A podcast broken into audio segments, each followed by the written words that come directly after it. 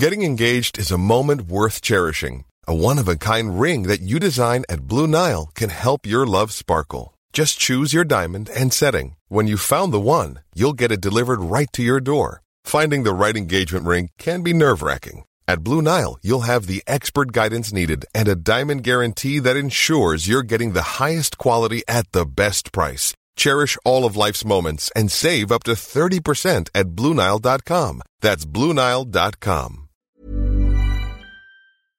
Join the conversation the smart way. This is Cape Talk.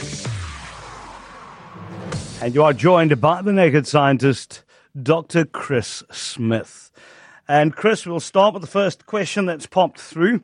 Um, many paints are water based instead of solvent based, even though they are to be used in an outdoor setting. But why don't they wash away when it rains? How do they actually become waterproof?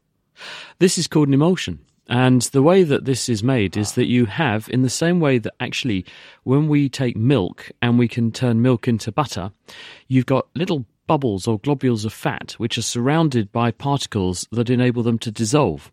And when you churn milk and you merge the particles together, they then form the solid buttery bit and the water floats off. It's exactly the same with these paints, where you've got tiny particles with the paint, which is oil based and therefore water repellent, inside these particles, which make it water soluble. When you put the paint on the wall, the water evaporates, the oil based bits then cling together and to the wall, and then they make a water repellent coating. Oh, okay, that sounds clever enough. now, here's another one. I've been a vegetarian for a few years, not based on moral grounds, but just trying to be healthier. But last week, I had a burger, a Wagyu burger, and the next morning I was experiencing intense cramps, heartburn, reflux, and extreme nausea. Now, this is not a diagnosis question. It just asks Does one's digestive system make use of different gut bacteria to digest meals as opposed to vegetables? Yes, absolutely. There's two things that could be going on here. One is that, much as I hate to say it, it's possible that that burger may have had some passengers in the form of microbes aboard and some toxins that mm. could have accounted for these symptoms. And I did hear a pretty grim statistic. I was talking to a PhD student when I was in Durban, and her project was to go to various meat retail outlets. She was working in Joburg, but this is probably representative of many places, and she was looking at the incidence of listeria colonization in meat products. Listeria are bacteria which can colonize a range of high protein foods. They can grow in cold conditions. So even though you put your food in the fridge, the bacteria still multiply. That's why they're a problem in, say, French cheeses made from unpasteurized milk. But about 30% of the meat that this person tested from South African meat outlets was positive for listeria.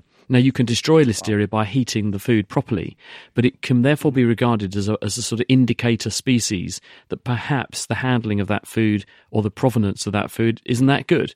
And therefore, there could be other nasties there. So, one possible way to account for this person's symptoms is that it wasn't the fact that their microbiome was knocked off whack, it was that there were some other microbial passengers and toxins there and that could have accounted for it. But the deeper question is if I change my diet radically, what does that do to the microbial passengers that live in my intestine? Because there are about 100 trillion bacteria that live just in our intestines, and they do an incredibly important job for us. They weigh about a kilo, and they are our intestinal microbiome, and there are thousands of species of them, and they all differ according to their relative populations the sorts of things they break down, the sorts of metabolites they churn out, and they protect us from the bad guys because by being there, they take up space, they take up resources, and they secrete factors that suppress the growth of things we don't want. But those bacteria themselves are fussy eaters. So what we eat selects for different bacteria, so we get different proportions of bacteria based on our average diet. If you therefore eat a certain diet over a protracted length of time, you will select for quite a, a, unique set of bacteria that are used to eating what you eat. If you then radically change your diet, for instance, you don't eat meat for a long time, then you eat meat. The reason it makes a difference is because there's a lot of protein in the meat and other various chemicals, and the bacteria that are there that are good at eating vegetables don't like eating meat because they're vegetarian, and the bacteria that like to be carnivorous and eat meat, they're in smaller numbers. And so as a result, you can get an overproduction of certain molecules, an underproduction of others, an overgrowth of certain bacteria, and the whole thing takes a little while to settle down. And the same thing happens in reverse. A, a friend of mine, Giles Yeo, who occasionally makes programs for the BBC, he's a, a geneticist and he's interested in diet and intestinal health.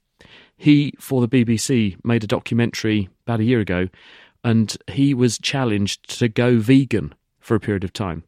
And as he put it, I was very windy for a month afterwards after I started because you're totally rewriting the microbial book on what lives in your intestines by this selection process. So I think it's very likely that this person probably did have some symptoms because of their microbiome not being used to a change in diet. But equally, one must be very cautious about food hygiene and food safety as well. Without a doubt. Now, uh, caller Eve called in and said, please ask this particular question. When she cracks open an egg and the yolk breaks immediately instead of being intact, is it an indication there's something wrong with the egg? No, almost certainly not. Uh, the structure of an egg is that you've got the yolk, which is full of fats and cholesterol and is a very big energy store. And around the yolk is a membrane which is there to hold the yolk intact. So it's almost like a, a, barrel or a wine bag, almost, or a wine box that you can you can stick a straw into. And the developing chick basically extracts calories by pulling the calories out of the yolk because it's got blood vessels and things that go in there. This is this okay. would be if there was a chick in there, and the white is the protein store. That's the egg albumin, and that's a very rich supply of, of proteins which are then broken down and reassembled to build a developing chick or whatever's growing in that egg. Now, eggs are not designed to be tossed about and smashed into. They're designed to be laid and then nurtured and incubated, of course. So they haven't evolved to have a really tough yolk. So if you subject the egg to some forces when you smash into it and you burst the yolk open, you've just ruptured a very thin, fragile membrane that would normally be there just to hold the yolk intact. So it's not a sign that the egg is bad or anything if the yolk ruptures. Another WhatsApp question that's come through. This one from Jenny. She asks, "Can't we make vacuum cleaners silent the same way as silent electric cars?" Oh, if only. Wouldn't that be wonderful? But the reason they make a noise is because anything that produces turbulence, in other words, air moving chaotically, will produce sound. And this is why cars make a noise, because as they go down the road, they create turbulent air behind themselves as they push the air out of the way. And the air that's pushed out of the way then chaotically smashes back into itself behind the car. When an aeroplane goes along and the air that's flowing over the wings or off the backs of the engines and the tail fins, this causes turbulence. When you have a wind turbine whooshing round and you can hear those those throbbing noises, this is turbulence around the blades. And so anything that causes turbulent air causes noise that we can hear and we often find disturbing. Now, a vacuum cleaner, how does it work? Well, a vacuum cleaner uses an electric motor to pull air out of the pipe. This puts the pipe at a lower pressure than the room air. So the room atmospheric pressure pushes air carrying the dirt with it up the Hoover pipe or the vacuum cleaner pipe. Mm-hmm. And because mm-hmm. it does that very fast, once you go beyond a certain speed, you exceed what's called the Reynolds number for the tube. And that's according to the Reynolds number will be dictated by the size of the thing that the tube is trying or the air is trying to move through. So if you've got a narrow tube with fast moving air, the Reynolds number is not be very high before you're into this turbulent regime. The air's spinning around chaotically, making lots of uh, vibrations that you can hear, and you get you get woken up if you're trying to sleep and your next door neighbour's vacuuming or got their leaf blower out. So, how does that compare to electric cars then? Well, electric cars remove one source of the noise, which is the engine, because most of the noise of a car is actually the air rushing around the car. Because you can hear this if you listen to a road in the distance. You're not hearing the noises of engines, you're hearing the noises of turbulent air. Electric cars make it a bit better, close to, because there's not so much engine noise. The problem with electric cars and why they're a danger is because you can hear sound waves coming to you from all directions when a car is approaching with a normal engine, but the electric cars don't make as much noise. You don't have as much warning, so they're harder to detect when they're approaching. Same with electric bikes. Indeed. You're listening to Dr. Chris Smith, the Naked Scientist. Let's move on to Nigel in Durbanville. Hi, Nigel. Hi, Kieno. Hi, Doc. How Nigel. are you? Very good, thank you. Question. Um, we we spend so much development on electric cars. Why not more development on hydrogen cell, which I believe manufacturers like Honda have done. In the States, they've got hydrogen cars. And when I was at many decades ago at school, hydrogen, if I remember, was one of the most abundant things in the universe. Yeah, you're right, Nigel. And at the moment, there's no clear consensus on what the best way to go is. People certainly haven't abandoned hydrogen, but what hydrogen does require is a fundamental change in infrastructure. At the moment, when we have cars going around on the road, we have petrol stations where you pull in and you put a liquid into a tank. Therefore, we're very geared up for transporting liquids, putting energy into liquid form, running cars on liquid based fuels. Same for the aviation industry. Storing gas, transporting yeah. gas, etc., is more challenging, but that, but not an impossibility. So what people are saying is, well, perhaps we'll go to a hydrogen and ammonia economy because there are various things you can do with ammonia, and you can store ammonia as a liquid. You can use it in various fuel things. You can do various things with it, which which you uh, can do with fuel. You can use it in an energy store. Hydrogen will fit down domestic gas pipes quite nicely. People are doing studies on that now. So it, it may well be we don't just settle on one solution. Electric cars are attractive, certainly at the moment, before we start to run out of all the materials we need to put in the batteries, because uh, uh the batteries are getting quite good the cars can therefore go a reasonable distance and they're non polluting. So, although it takes energy to make the car, it takes energy to make the batteries, it takes energy, unless you get it from a renewable source, to put the electricity into the car. Once you've made the car and it's running and it's powered, it's actually not making any emissions. The downside is you've got to plug it in. So you've got to have some kind of charging infrastructure. So at the moment, no one knows what the best way forward is going to be because this one common currency of energy, which has been the petroleum industry hitherto, that's going to come to an end. And we now have to decide what's going to become the new industry standard. And no one wants to jump first. And no one technology has emerged as the gold standard because all of them have benefits, but all of them have disbenefits or you know disadvantages as well. Cool. well Thank, wonderful. Thank you very much. Good Cheers, question. Guys. Thanks, hey, Nigel. Have a wonderful weekend, sir. Now, another one here. Why do scientists describe water as hard and soft?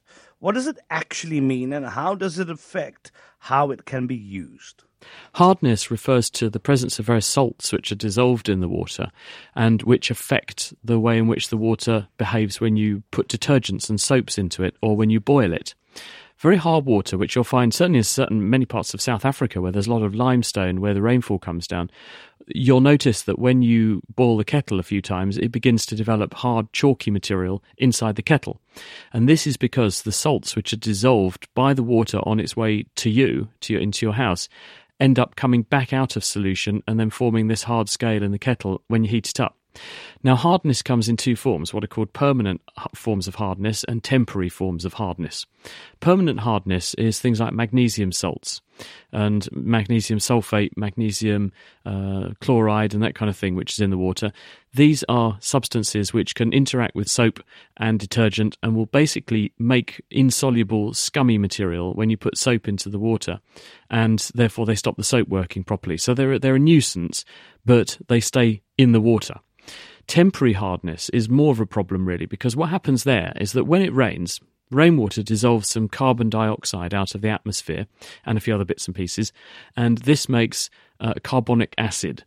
And when that carbonic acid lands on limestone, it reacts with the limestone, which is calcium carbonate, and it makes calcium bicarbonate, CaHCO3 twice. That, unlike the chalk it came from, is soluble. So you've now got water with this dissolved calcium in it. When that arrives in your kettle or your hot water tank or your bath, the application of heat causes the bicarbonate to fall apart. You drive off some water and you get calcium carbonate formed again. That's the lime scale that forms in your tank.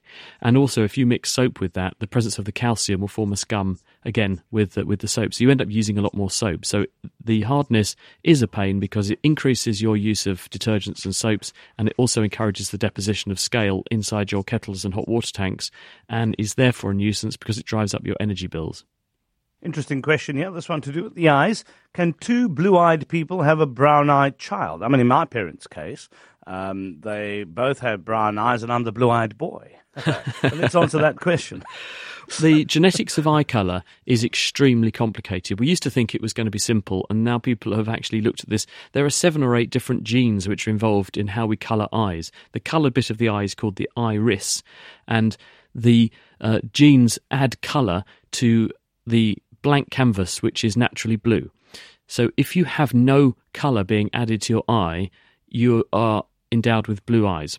As soon as any of those genes which are involved in this pathway start adding coloured molecules, which are forms of melanin, then you start to have a different eye colour.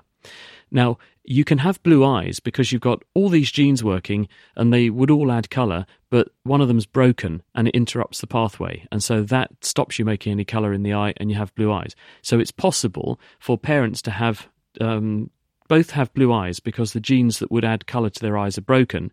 But when they have a baby, because when you have a baby, you mix the genes from one parent with the genes from the other parent, it's possible to restore functioning colour genes to the part of the body that's going to make the eyes because you select the right combination of working genes from the two parents and put them together, and now you've got working eye colour genes again. So, blue eyed parents could have brown eyed children. The other way it can happen is what happens a few percent of the time, which is you don't have the parents you think you do. Ah, that's an interesting one indeed, Chris. You must have a wonderful weekend, and thank you very much Thanks, for joining Kieno. us as always. Um, Dr. Chris Smith there, the naked scientist. Thinking about your next career move in research and development? Then it's time to make your move to the UK. The nation that's investing 20 billion pounds in R&D over the next 2 years. The nation that's home to 4 of the world's top research universities. The nation where great talent comes together. Visit gov.uk forward slash great talent to see how you can work, live, and move to the UK.